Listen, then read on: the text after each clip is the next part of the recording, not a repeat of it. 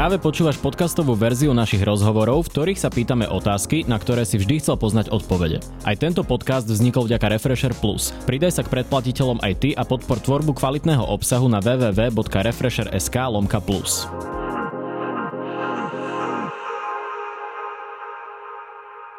Vítajte na Refreshery, kde práve sledujete Face to Face, reláciu, kde začneme pri politike a skončíme pri lifestyle. No a mojím dnešným hostom nie je nik iný než predseda vlády Slovenskej republiky Eduard Heger. Dobrý deň. Dobrý deň, prajem. Ďakujem za pozvanie.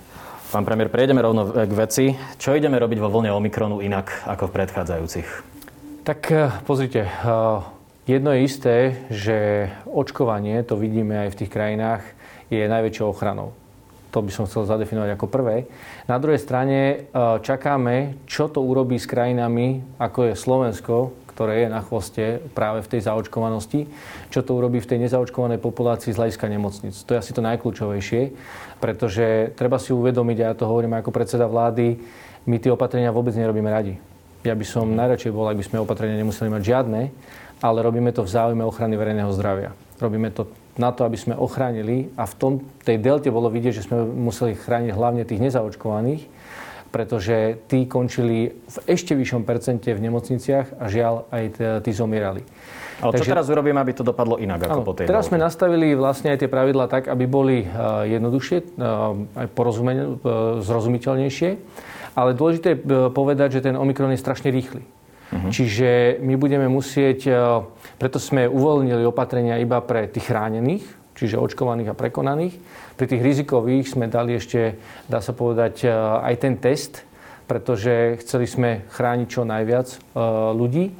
Takže z tohto pohľadu už vieme, že to percento Omikron na Slovensku je vysoké.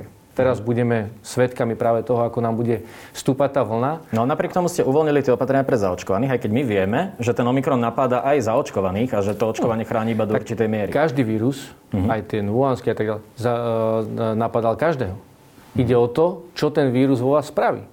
Ak ste chránení, či už prekonaním alebo očkovaním, tak ten vírus sa nerozmôže do takej miery, tým pádom vám uh, tak neobliží preto doplácajú na to nezaočkované, lebo sú nechránení. Čiže ten vírus uh-huh. sa môže o mnoho viacej rozvinúť a žiaľ potom vás dostať do nemocnice, nedaj Bože, e, skončiť úmrtím. Uh-huh. Takže pri tom Omikrone musíme vidieť práve, teraz ako budú stúpať tie počty, čo sa bude diať v nemocniciach.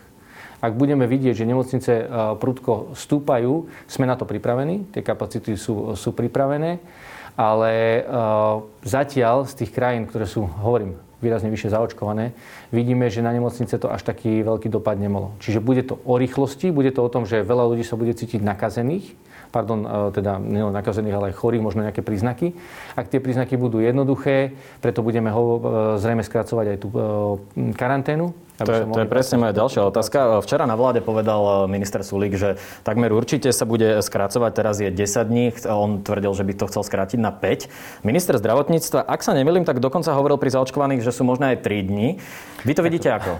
Ja by som možno popravil. Eh, skrátuje karanténu samozrejme minister zdravotníctva, nie minister hospodárstva. No, ja ne, hovorím jeho názor, on ja viem, povedal. Ja viem. No. Minister uh, zdravotníctva vlastne ešte minulý týždeň na tlačovej besede, keď sme mm-hmm. vlastne boli s kultúrou, tak povedal, že samozrejme my o tom už diskutujeme niekoľko týždňov a sme pripravení ako vláda, ale aj on ako minister tú karanténu skrátiť, tak ako hovoríte, na 5 dní alebo prípadne až 3 dní. Samozrejme pre ľudí, ktorí nemajú príznaky, lebo nechceme, aby sa ľudia navzájom nakazovali viac, ako to bude. A pri tom kedy sa toho dočkáme, lebo je to dosť dôležité pre ľudí, aj keby vedeli, že keď sa teraz nakazím a mám buknutú, ja neviem, dovolenku o týždeň a nemám príznaky. Tam je dôležité, že chceme, nechce, chceme spomaliť vždy nákazu. To, hm. preto robíme aj tie opatrenia a uh, robíme všetky opatrenia tak, aby tá nákaza sa šírila čo najpomalšie, ale videli sme delta, aká bola prudká, no a Omikron je ešte prúči. Takže pristúpime k tomu skráteniu v nevyhnutných, uh, v nevyhnutných momentoch, Teraz ešte tam nie sme, lebo vidíte, klesajú nám počty v nemocnici zatiaľ vďaka. Lebo to znamená, že to bude situačné, že keď začnú vypadávať odvetvia, tak až vtedy k tomu pristúpite? Nie, nie. Myslím si, že predtým, predtým, ale v tomto momente tá potreba tu nie je a aby sme nepodporovali ešte aj tak prudký nárast Omikronu, ktorý vieme, že má v iných krajinách, my ho zatiaľ nevidíme. A čo je ten moment, kedy vznikne tá potreba? Viete nám to zadefinovať? Toto zadefinuje pán minister, ale predpokladám, že práve ten prudký naraz, kde budeme vidieť, e, že dochádza k veľkému počtu ľudí, ktorí sú PN alebo karanténizovaní. Uh-huh. Dneska uplynula lehota, ktorú ste mali na tú analýzu ohľadom povinného očkovania. Včera nikto nechcel prezradiť na vláde, čo v tej analýze je. Ministerka Kolíková aj minister zdravotníctva to odmietali povedať, že najprv to musia povedať vám a povedali, že to povedia dnes. No. Tak čo je v tej analýze? Čaká nás povinné očkovanie? Dostal som analýzu, áno, je to tak. Dneska mi odozdali vlastne ten dokument. Takže ja som ešte nemal čas čítať, takže neviem vám odpovedať. Ale tak Perex ste aspoň prečítali, nie? Asi viete, čo v nej Úprimne neprečítal som ani Perex pán premiér, musíme aspoň vedieť aspoň rámcovo, Ale ja vám že, či to smeruje teda k smerom ja povinného očkovania, dokument, alebo... Naozaj dnes mi pán minister, sme boli spolu na, na, na úrade vlády, odozdal mi ten dokument, položil som si to na stôl a bežal som na ďalšie stretnutie a bežal som aj sem k vám. Takže no, tak teraz budem musieť, hovorím, musieť s vami špekulovať. Vy ste teda stále za povinné očkovanie celoplošne, alebo ako to je u vás? Ja som od začiatku hovoril, že povinné očkovanie pre 60 plus, uh-huh. práve preto, viete, celé to vychádza práve z toho, že nechceme tu mať tie opatrenia. Nechceme mať lockdown. Ja som to hovoril už v lete. Nechceme tu mať lockdown. My sme nastavili aj ten COVID automat tak, aby sme sa do lockdownu nikdy nedostali. Len tým, že sa opatrenia nedodržiavali, tak sme sa dostali až do humanitárnej krízy. Preto sme museli zatiahnuť tú ručnú brzdu. A, a ja, ja tie opatrenia no, viem, že poškodzujú ekonomiku, šport, hospodárstvo. Čiže nechceme ich. Uh-huh. Takže ja som povedal, že poďme teda zaočkovať 60 e, plus, pretože to sú ľudia, ktorí končia v nemocnici a tým pádom vyraďujú e, aj klasickú medicínu a zbrzďujú vlastne celý náš život. A podporuje toto tvrdenie tá analýza? To ja neviem, tak si ju prečítam, vám poviem. Zároveň tá analýza mala hovoriť o tom, že či, je, e, či by bolo možné zaviesť systém, kedy by si nezaočkovaní hradili čas zdravotnej starostlivosti. Viete si to predstaviť a myslíte si, že by to bolo komfortné s ústavou? Tak ako som povedal, ja si prečítam tú analýzu, budúci týždeň sa k tomu vyjadrím, takže nechcem tu teraz naozaj zvariť z vody. Nebolo a prečo budúci týždeň správne nechávate občanov v napätí pred takou dôležitou vecou, o ktorou sa tu bavíme už rok? Tak prepačte, ale však asi si to musím najprv prečítať, nie? Takže... Týždeň nebudete čítať? tak nie, však dneska je štvrtok. je to, ako, ako je to hrubý dokument? Ja, je moc hrubý. Nie, Aha, no tak to, to je zaujímavé teda. Nie, moc hrubý. Uh, pán premiér, po uh, dvoch rokoch pandémie, už to za chvíľu budú dva roky, sa zdá, že vláda nedokázala vyriešiť, e, aké kompetencie kto má pri riadení tej pandémie a ja narážam aj na e, nezrovnalosti ohľadom toho skracovania prekonavších, kedy sa dostala vláda do konfliktu v úvodzovkách s Úradom verejného zdravotníctva, kedy sa najprv schválilo 180 dní, potom zrazu 90. Nedostali sme sa do žiadneho konfliktu, teda, teda keď hovoríte o tých kompetenciách, Aha. my to máme vyriešené. To Ako jasne, to máte vyriešené, keď dané, vy si schválite niečo na vláde Úrad verejného zdravotníctva? Ale vy ste čítali to uznesenie, čo sme schválili na vlade? Áno. A čo tam bolo napísané? No, že je to na 190 dní, dokonca mám to tu aj napísané. Áno, ale čo vláda schválila? Uh-huh. Vláda odporúča hygienikov. Aby ste rozumeli, ako to funguje. Hygienik má uh, svoje kompetencie, ale samozrejme pri takejto veľkej pandémii, ako, ako pandémia uh-huh. táto uh, covidová je, tak samozrejme, že chce mať e, odporúčanie aj vlády, aby za ním no, stál to, to je to, na čom narážam, Čiže že je my... správne, aby úradník, ktorý pán Mikas pri, je stále akože vysoko postavený štátny úradník, ale stále je podriadený vláde Slovenskej republiky. Je správne, aby vláda mu niečo odporúčila a on to zmete zo stola, keď už je avizované, Nie. že to bude 180 to je alebo druhá 90 vec, To je druhá vec, to si vysvetlíme. Aby ste rozumeli, my na vláde si nesadneme, že teraz ako ministri a povieme si, ah, tak koľko dáme? 180, 90 dní, 60? Nie, tak toto nefunguje. Veď my pracujeme s odporúčaniami tých odborníkov. A keď ste uh-huh. si pozreli potom aj reportáže, ktoré tam vlastne uh, k tomu boli nahraté, uh-huh. odborníci, my sme im odporúčili to, čo oni odporúčili nám. Povedali, odporúčite 90 dní. Tak my sme uh-huh. schválili, odporúčili sme 90 dní. Oni potom prehodnocovali a predtým, ako vydali e, vyhlášku, lebo až tou vyhláškou sa aktivuje, Áno tak aktualizovali svoje odporúčanie. Ja to rešpektujem. Lebo ja som mať takéto veci odkomunikované dopredu, predtým, než určite, to komunikujeme určite. verejnosti? To bola chyba podľa mňa z ich strany, že nám dali schváliť odporúčanie na 90 dní. Uh-huh. Oni si to potom rozmyslia uh-huh. a neodkomunikovali to občanom. Lebo presne to, to čo, čo hovoríte, no, to sa malo no, stať. to je ten problém, lebo ja Oni ako novinár už mám problém sa v tom orientovať, nie to ako občan, ktorý to nesleduje ano, dennodenne. Presne tak, lebo môže sa stať, aj vy pracujete ako novinár, že príde nová informácia uh-huh. a potom komunikujete novú informáciu. To je uh-huh. úplne prirodzené. Ak oni mali nejaké nové informácie, na základe ktorých to vrátili späť na 180, mali presne urobiť tlačovú konferenciu a povedať, áno, Hovorili sme o 90 dní, to sme odporúčili vláde, aby to schválila na 90 dní, aby nám to odporúčila na 90 dní. Uh-huh. Medzi tým máme nové informácie, na základe ktorých to meníme na 180. Toto sa malo udiať, lebo potom to naozaj metia ľudí. Bola to chyba, hej? Bola to chyba, že to neodkomunikovali. Ja som to hovoril aj pánovi ministrovi, aby to komunikoval pánovi Mikasovi, že takto sa to proste nesmie robiť. Viete, tí ľudia sú unavení už tej pandémie, každý z nás. A my ich nemôžeme napínať ešte tým, že, že dostávajú takéto uh, milné informácie. To je, Ako sme sa už tak už tu máme prevalentný Omikron. Dneska už sme sa dozvedeli na tlačovej konferencie, že už by mal byť na 60% prevalentný. Bavili sme sa aj o tom, že ako to teda ide zvládnuť vláda a moja otázka je, smeruje aj k výrokom Igora Matoviča, ktorý je dlhodobo nespokojný s prácou ministra zdravotníctva Vladimíra Lengvarského. Že aký bude ten moment, kedy aj vy si poviete, že je na čase možno vymeniť ministra zdravotníctva vzhľadom na to, ako dopadne tá Omikron vlna? Výsledky. Všetko je to o výsledkoch. Vieme si zadefinovať nejaké výsledky, že čo to znamená, že 10 tisíc mŕtvych, alebo 15, alebo 5? Kedy si poviete, že je čas vymeniť ministra? Ja si to nehovorím, takže ja nepotrebujem si to teraz zadefinovať, však mm-hmm. ja mhm. vidím prácu svojich ministrov, veľmi intenzívne s nimi komunikujem, takže ja nestojím pre touto dilemou. Prečo? Tak ale snáď mali by sme vedieť, skúsenosti. Že, lebo vy poviete, že ako sme to zvládli a keď na konci bude 10 tisíc mŕtvych, tak vy poviete, že mohlo byť aj horšie. Tak to je dôležité na základe čo je 10 tisíc mŕtvych. Lebo mm. viete, a tu chcem teraz na chvíľočku si zobrať ten čas. My na Slovensku jednak e, máme veľké percento úmrtí, ale e, veľa percent, veľké percento úmrtí je kvôli tomu, že ľudia neboli zaočkovaní. Mm. Keď si zoberte teraz túto poslednú vlnu, vyše 80% končilo nezaočkovaných ľudí v nemocnici a myslím, že až vyše 90 e, bolo ľudí, ktorí zomreli, boli nezaočkovaní. A kto tu podnecuje ľudí proti očkovaniu? Mne je veľmi ľúto, že e, kolegovia z opozície, to je fenomén, ktorý tu máme v Európe. V iných krajinách opozícia rozumie, že na pandémii sa proste politické body nevytlkajú. Na Slovensku, v Českej republike žiaľ, tiež opozícia. Ale nie v takej miere. Nie v takej miere. Však si to pozrite. Však Andrej Babiš je teraz v opozícii, bol v koalícii, bol vo vláde a koalícia... Ale tiež okamurovcov a tak ďalej. Áno, ale si zoberte to spektrum. Uh-huh. To spektrum, to percentuálne čas populácie. Andrej Babiš bol za očkovanie, koalícia je za očkovanie. Toto sú uh-huh. dve nosné strany v ich parlamente. Takže tým pádom viete povedať, že dve tretiny, tri štvrtiny e, politickej scény Čiže môže za to opozícia, nemôže za to napríklad e, očkovacia lotéria alebo nedostatok? Nie, očkovacia lotéria za to určite nemôže. Uh-huh. Áno, do veľkej miery za to môže a, a podnecovala to opozícia, ktorá vyslovene nešla príkladom a e, robila všetko proti opatreniam, zhromaždenia, bez rúšok a tak ďalej. Uh-huh. A to je to absurdné, že vlastných voličov, veď to sú primárne ich voliči, ktorí boli nakazovaní a žiaľ doplácali na to životom. Uh-huh. Dobre, tak toľko k pandémii. Prejdeme k ďalšej téme a to je vaša obľúbená. Včera na vláde minister financí Igor Matovič dostal od reportéra z agentúry SITA otázku ohľadom jeho najobľúbenejšieho koaličného partnera Borisa Kolára. Veľmi sa Igor Matovič ohradil voči tomuto. Ako tradične sme od neho dostali prednášky o žurnalistike, ale ja si ho dovolím zacitovať ohľadom toho okrúhleho stolu Borisa Kolára s Petrom Pelegrinim a Robertom mm-hmm. Ficom.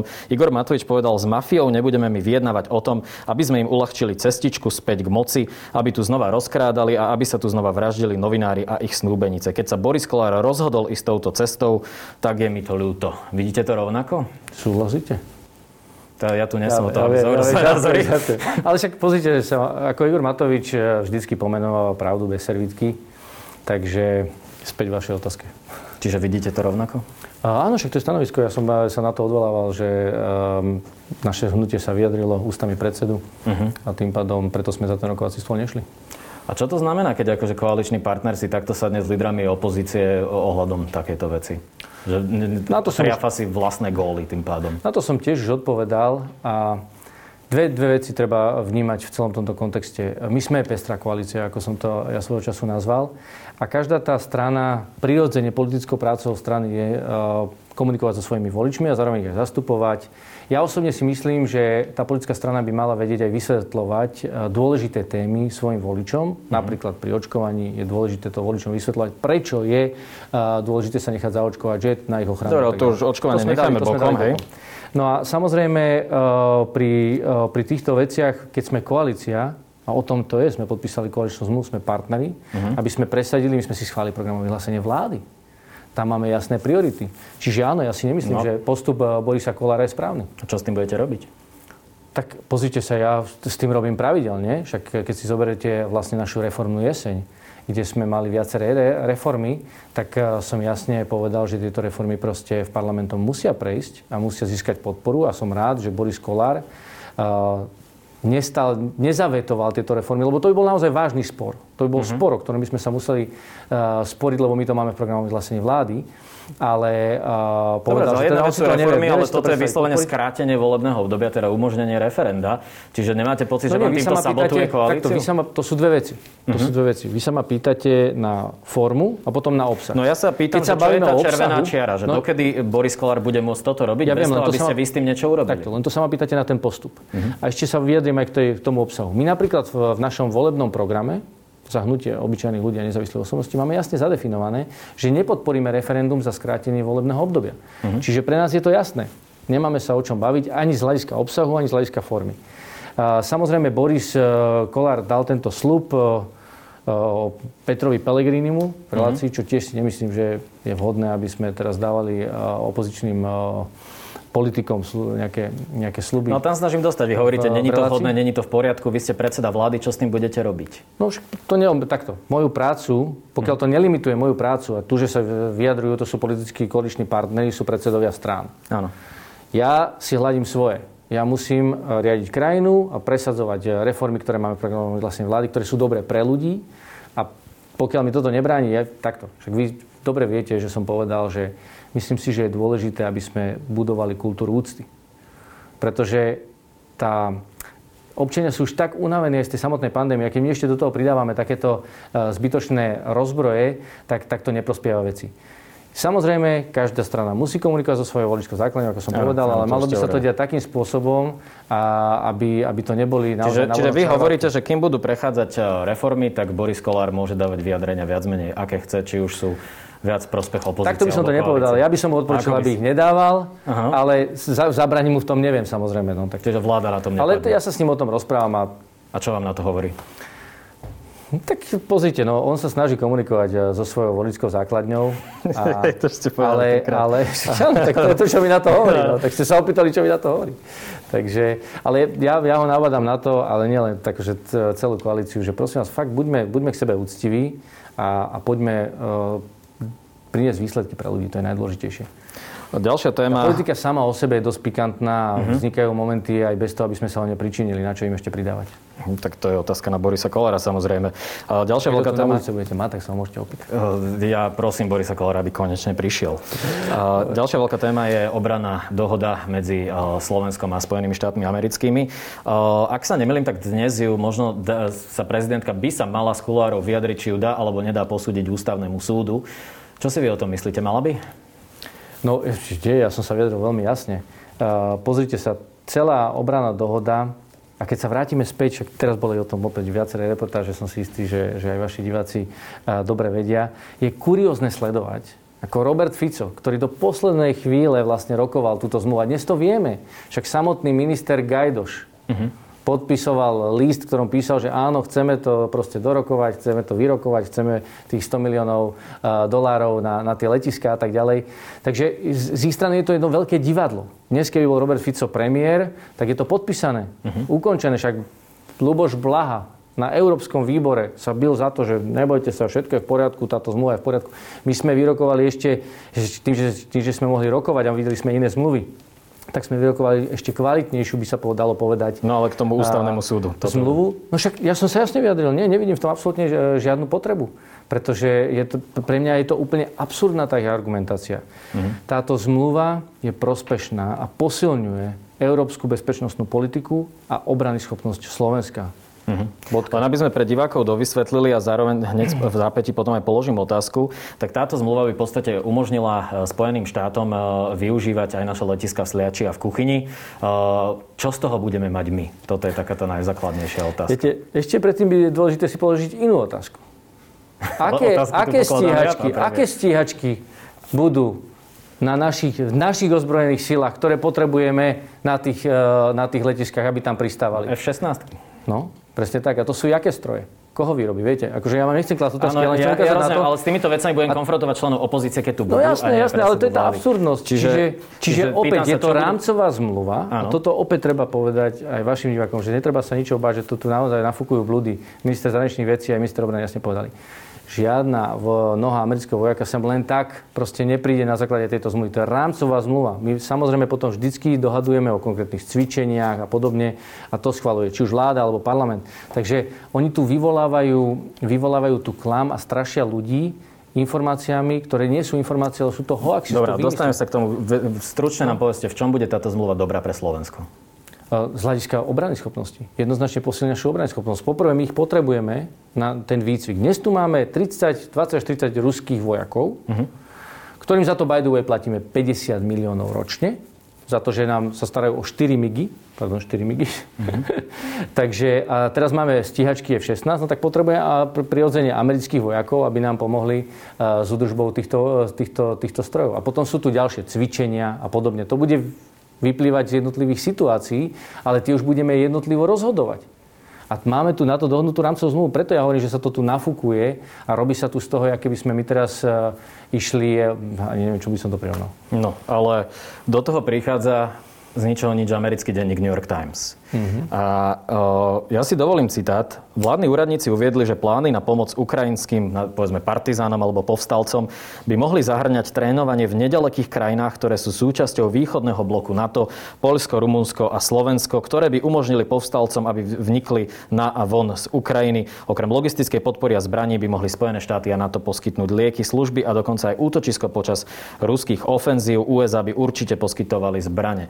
Čiže moja otázka teraz je, viete vy 100% vylúčiť, že budú ukrajinské jednotky trénovať na území Slovenska v prípade ďalšej vojny s Ruskom? A jak by si to mohli dovoliť? Na základe čoho? No to ja neviem, prečo to píše New York Times. Tak to ja tiež neviem, prečo to píše New York Times, ale na základe čoho by si toto mohli dovoliť, ja sa pýtam. No, že by sa s nami dohodli. Na základe možno tej zmluvy, ja neviem. Na základe zmluvy s Američanmi sa s nami dohodli Ukrajinci, akože nebláznime. To už sú také konštrukcie. No to veď, som si ja, to som si ja sa nemôžu s nami dohodnúť bez toho, aby sme my s tým súhlasili. No ale toto nikto sa ja pýtam, existujú veci, takéto rokovania? Nikto, no, neexistujú. Však to hovorím, že nikto o, také, nikto o takýchto veciach nerokuje. A teraz tu vyjde konštrukt, ktorý sa tu teraz bude nejakým spôsobom nafúkovať. Akože to sú úplne, pre mňa to je úplne absurdné. Ja ako predseda vlády vám viem povedať, uh-huh. že nedisponujem takýmito informáciami a predpokladám, že si uvedomujete, že predseda vlády je ten najinformovanejší. Viete vylúčiť, že budeme trénovať Ukrajincov na prípade konfliktu s Rusmi? Ale akože ja nevidím na to dôvod. Ja na Ale to viete to vylúčiť, pán premiér? Že či tu Robert Fico, keď bude niekedy vo vláde, sa nedohodne s Ukrajincami a bude... Nie, či napríklad, keď za Roberta Fico ja ruku do ohňa nedávam. No za, našu vás? vládu? Nie, vôbec nerokujem o ničom takom. Nie, ja som sa nepýtal, či nerokujete o ničom takom. Ja sa pýtam, že či prípadne do budúcna nebudete rokovať, ale hlavne, či vy viete vylúčiť, že akékoľvek ukrajinské jednotky ale nie, jasne, že budú to trénovať. Samozrejme, že to vylúčiť. Ako, prepačte, povedzte mi do histórie našej Slovenskej republiky, uh-huh. kedy sme my tu trénovali cudzie uh, ozbrojené sily pre boj s nejakou inou krajinou. Však to je tak absurdné. Nie, jasné, že to viem vylúčiť. Áno, dávno sme nemali vojnu východného suseda, samozrejme. Do toho všetkého nám vycestoval do Ruska, už sa aj myslím, že vrátil generálny prokurátor Maroš Žilinka. Stretol sa tam s ruským generálnym prokurátorom. Začneme tak zo všeobecná. Ako hodnotíte po roku jeho pôsobenie vo funkcii? Ja som sa vyjadril minulý týždeň, že mu prestávam rozumieť. Uh-huh. A povedal som to veľmi aj tak naozaj úprimne, uh-huh. že nerozumiem, prečo chce byť štítom v rukách opozície a keď si všimnete, to stále, opäť e, vyjadrenia alebo e, komunikácia, či už e, Luboša Blahu, alebo aj ďalší, uh-huh. oni sa ním naozaj zaštiťujú. Ja som nevidel, že by sa generálny prokurátor ohradil voči týmto politikom, že nech nepoužívajú jeho meno na svoju argumentáciu. Čiže tomuto ja nerozumiem, prečo, prečo to robí. A vôbec aj tá cesta, tam som jasne povedal, viete, zahraničnú politiku tu určuje vláda. Ano. A nemyslím si, že je správne, aby sme oslavovali s, s krajinami a s ľuďmi, ktorí jednak obmedzujú, popierajú uh, ľudské práva, ktoré vyvíjajú, uh, vyvíjajú napätie na, svoj, na svojich susedov, alebo popierajú a narúšajú územnú celistvosť. Navyše Maroš Žilinka podpísala aj zmluvu o spolupráci. A to je ďalšia vec. Čo, čo znamená, že budeme tu zatýkať ruských disidentov, keď sem prídu? Alebo... Ako tá spolupráca je vo viacerých oblastiach, čo mám také teda prvotné informácie. Jedna je o potieraní korupcie, čo sa chcem spýtať, či je vtip. No, to sa chcem opýtať aj ja. Akože, viete, to, my by sme mali spolupracovať, keď chceme bojovať proti korupcii s krajinami, ktoré sú v rebríčkoch výrazne vyššie ako my a nie výrazne nižšie ako my. Čiže veľmi dobre sa pýtate. Bola to chyba zvoliť ho za generálneho prokurátora? Pozrite, úprimne, tak sme nevedeli. Tak treba povedať, že už vtedy mal veľmi čudné kontakty s pánom Gučíkom. Boli aj dvaja poslanci ja, ja SAS, som, Ja som nebol v parlamente uh, pri, tých, pri tých vypočutiach, nebol som ani priamo pri tých rokovaniach. Ale Olano ho volil. Uh, ja, prosím? Olano ho volilo, ano, čiže...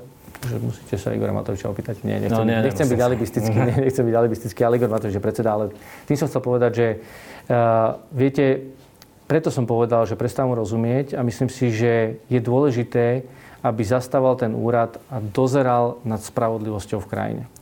A každý činiteľ, a ja vo svojej funkcii, si musím dávať pozor na to, aký signál vysielam do tej spoločnosti. A preto som aj povedal, že si nerozumiem tomu, prečo chce byť štítom v rukách opozícia. Neohradil sa voči tomu. Ani sa voči tomu neohradzuje, lebo mm-hmm. tým vysiela jasný signál. A, a myslím si, že tým pádom e, vrhá aj zlý signál na inštitúciu, v ktorej on predseda, na, na, na, na čele ktorej je.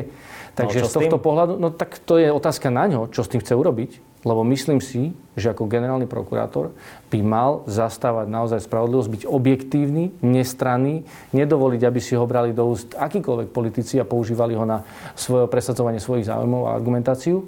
A keď to urobí, výborné, ja budem určite tomu rád. Ak to neurobí, no tak potom je to otázka na ňo.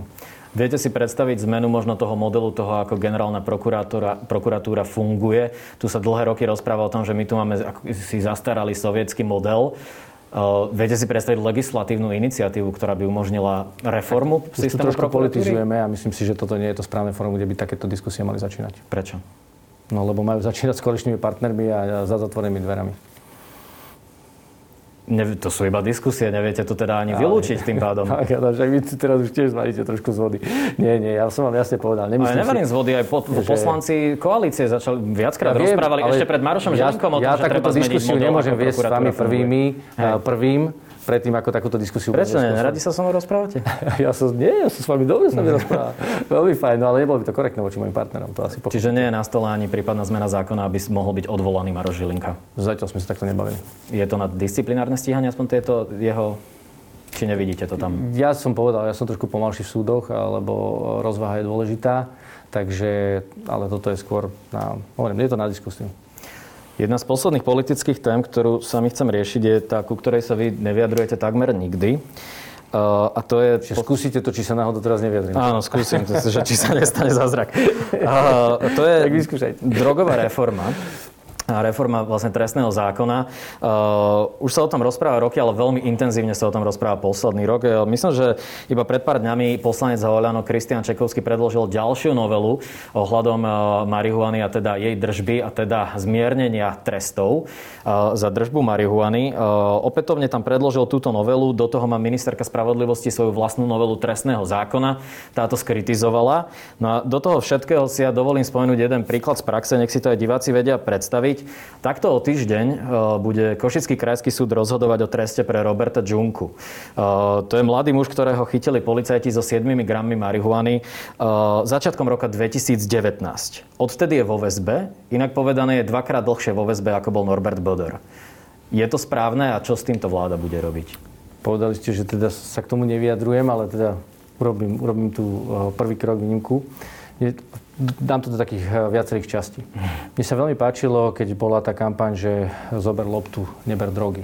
A myslím si, že to je taký ten najsilnejší odkaz každému mladému človeku. Ja mám 4 deti uh-huh. a poviem to na, na príklade, uh, aký je môj postoj uh, k trestom. Uh, tým, že teda mám 4 deti, mám s nimi skúsenosť, mám 14-ročnú najstaršiu a 4-ročného najmladšieho, takže mám veľa skúseností s tou výchovou. A myslím si, že tresty nie je forma ktorá vychováva. Je to skôr taká posledná nejaká inštancia, aby teda to dieťa vedelo, kde sú tie hranice, ale samozrejme e, treba deti vychovávať a vysvetľovať veci. Takže tým som vám vlastne odpovedal na vašu otázku, že nie som zastanca tvrdých trestov, ale a tým som sa vlastne vyjadril. No ale skúsme byť troška praktickejší. Vy si viete predstaviť, že by poslanci Oľano hlasovali napríklad za tú novelu eh, Marie Kolikovej, ktorá by už ustanovila kol, za koľko... Takto, aby ste rozumeli opäť, vy sa ma pýtate, ako eh, v tom parlamente to je, tá parlamentná politika a koalícia je hlavne o dohodách.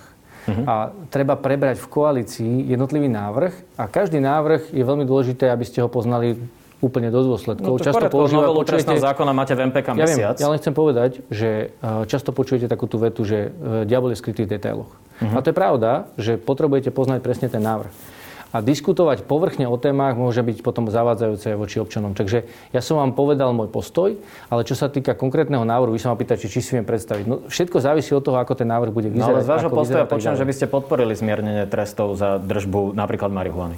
To je presne tak, to je postoj. Ale teraz hovoríme o detailoch. Treba ten detaily naozaj prebrať. Ja nemám tento návrh absolútne naštudovaný, čiže neviem sa s vami o detailoch baviť a neviem vám dať ani názor, či by som presne tento konkrétny návrh, na ktorý sa pýtate, či by e, som bol za to, aby ho podporil. Lebo Diabol je skrytý v detailoch. No vo všeobecnosti súhlasíte teda s filozofiou, že treba menej trestať trestom odňatia slobody.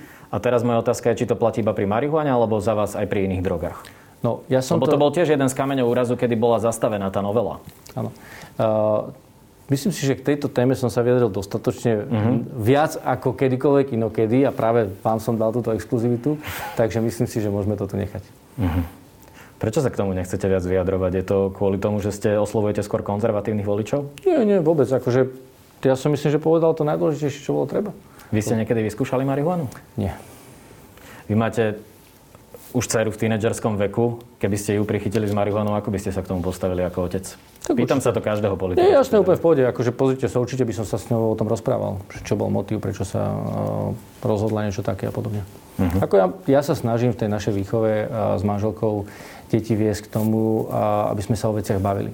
Vysvetľovať im, odozdať im skúsenosti, ktoré máme. Čiže vysvetľovať im možno motívy, aby sa nad vecami zamýšľali, aby sa naučili Viete, na Slovensku, ja som tak počul takú dobrú vetu, že nás učia, čo si máme myslieť a nie ako myslieť. A ja chcem a učím naše, moje deti, naše deti s manželkou, ako myslieť. Čiže aby vedeli kriticky zmýšľať, aby sa vedeli zamýšľať, vedeli posúdiť, vyhodnotiť. A v takom prípade budú o mnoho lepšie pripravené na život. Tak dúfame, že táto filozofia raz prejde aj do Národnej rady. Takže prejdeme k lifestylu. Relácia Face to Face môže vznikať aj vďaka predplatiteľom Refresher Plus. Ďakujeme za vašu podporu. Pán premiér, tak tie politické ťažké témy máme snad za sebou, teda dúfam. A, Začnem zo všeobecne úplne. Ako trávite voľný čas, lebo o vás od toho až tak veľa nevieme zo súkromia. Tak ak trávim voľný čas, teda není ho až tak veľa, ale primárne ho trávim s deťmi a s rodinou, mm-hmm. a, lebo Trávim ho veľmi rád s mojimi deťmi, mi chýbajú cez týždeň, cez týždeň ich takmer nevidím, lebo bývam do noci v, v práci. A snažím sa do toho zakomponovať aj šport. A veľmi rád behám po schodoch, lebo to je také, také veľmi praktické. Akože že... doma? V rodinnom dome? Nemáme rodinný dom, ja bývam v paneláku. Yes. Takže, takže v paneláku som behával po schodoch, kým e, to bolo možné. Teraz tým, že v interiéri nosíme respirátory, tak to by som neubehal, uh-huh. neudýchal. V lete som chodil behávať, či už na, na Horský park, alebo k Juvente, tam je tak viacej schodov. A musia chodiť aj ochrankári s vami vtedy behať? Oni chodia všade som áno. Čiže ne, takto nemusia behať, ale áno, viete čo, boli sme si, ale oni radi behajú, však to sú športoví, vyšportovaní chlapci, takže, uh, takže si zabeháme spolu, alebo si idem zabehať do lesa, rád otužujem, to, to je taká novinka, čo teraz posledný rok... Veľmi trendy, áno, Wim Hofová metóda a tieto. tak nie som až tak hlboko v tej téme, ale, ale akože je to výborné. Myslím si naozaj, že otužovanie je skvelá vec. Veľmi sa mi to zapačilo. Takže to je z hľadiska tých pohybových športových aktivít. Uh, a... Hudbu ako počúvate? Viete čo, hudbu veľmi rád mám, také tie uh, staré dobré kapely, ako napríklad Queen alebo mm-hmm. Roxette, ale veľmi rád počúvam aj Worship a tam sú rôzne kapely. Niečo moderné, vy máte aj mladé céry, uh, my sme portál pre mladých, tak uh, prichádzajú k vám nejaké impulzy z mládežníckej kultúry? Viete čo, áno, moja dcera ako minule tiež, išli sme v aute a hrala nejaká pesnička a ona mi teraz hovorí, že kto to spieva. Ja si že fú, že tak už mám fakt napočúvané tej hudby. Ja pravdu povedať neviem úplne tie mm-hmm. kapely, lebo nie som s až tak často, aby sme sa bavili o konkrétnych kapelách, ale vtedy ma to naozaj prekvapilo, že vedela eh, aj kapelu, aj pesničku si hovorí, wow. Takže... Uh, Prenikajú neviem, také neviem, veci ako kontrafakt alebo DMS alebo podobné? Fúha, to, to neviem. To neviem ani, či DMS ani nepoznám. Separ napríklad. Uh, asi nepoznám. Chce, aby ste ich pustili hrať.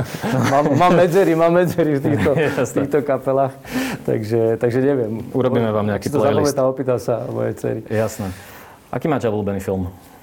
Najobľúbenejší film asi Gladiator. Od Ridleyho Scotta aj s Russellom Croweom. Čo je také posledné, čo ste videli? Alebo boli ste v kine teraz e, počas toho uvoľnenia? Na čom ste V kine, v divadle. E, naposledy sme boli, myslím, že s manželkou, a teda dlho sme predtým neboli, mm-hmm. na Jamesovi Bondovi. Mm-hmm. No, a ako hodnotíte tento posledný diel? Mne sa to páčilo. Mne sa to páčilo. Ja mám rád takéto akčné filmy a akože bolo to zaujímavé, dali tam ten nový prvok a, a vlastne, tak nechcem prezvedať tým, ktorí to nevideli, ale no, je tam nový prvok. Nebudeme spojovať. Takže, takže tak. A, a, takže to som videl a, v kine naposledy. Uh-huh. Viete variť? Nie. No, takto. No, no, to sme rýchlo prešli. akože nevarím. Uh, viem uvariť samozrejme také základné veci, uh, ale, ale nie som. Nevedeli by ste konkurovať Sulíkovi z Pizza Nie, nie, vôbec, vôbec, vôbec. Ale čo by ste také navrili na števe, keby ste museli? Keby tak, k vám na súkromnú návštevu príde, ja neviem, nejaký zahraničný Tak na raňajky, na raňajky som vedel pripraviť, lebo tam sa to až tak veľa nevarí. Pražnicu varím veľmi dobre, to moja dcera je rada, keď je urobím pražnicu. Ako robíte praženicu? A ja urobím tak, tak na meko, tá, tak s cibulkou, čiže taká neprepečená, ale taká akurát. Aha. Taká akurát takže a, raňajky väčšiu, takú studenšiu by som zvládol tiež. Uh-huh. No a na obed by som nechal asi variť pani manželku. Vy ste v minulosti uh, aj s Jurom Drobom obchodovali s alkoholom, vy ste vyvážali vodku. Uh, pijete? Áno, áno. Viem, viem ochutnať dobré víno, aj dobrú whisky, ale neopijam sa. Asi zbytočne sa pýtať, aký je váš obľúbený tvrdý alkohol.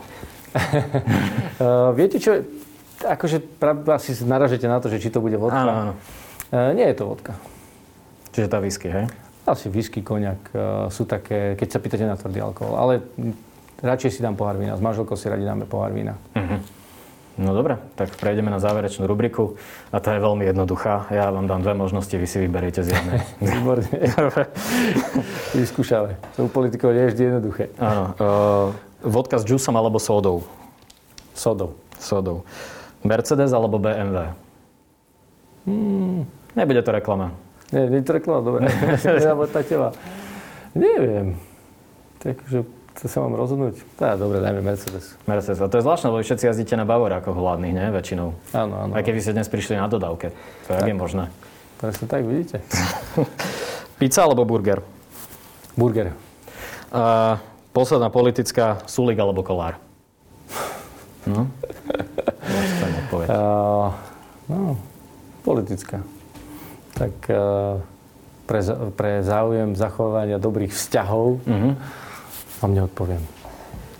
Vážne? Vedel, že príde druhá otázka.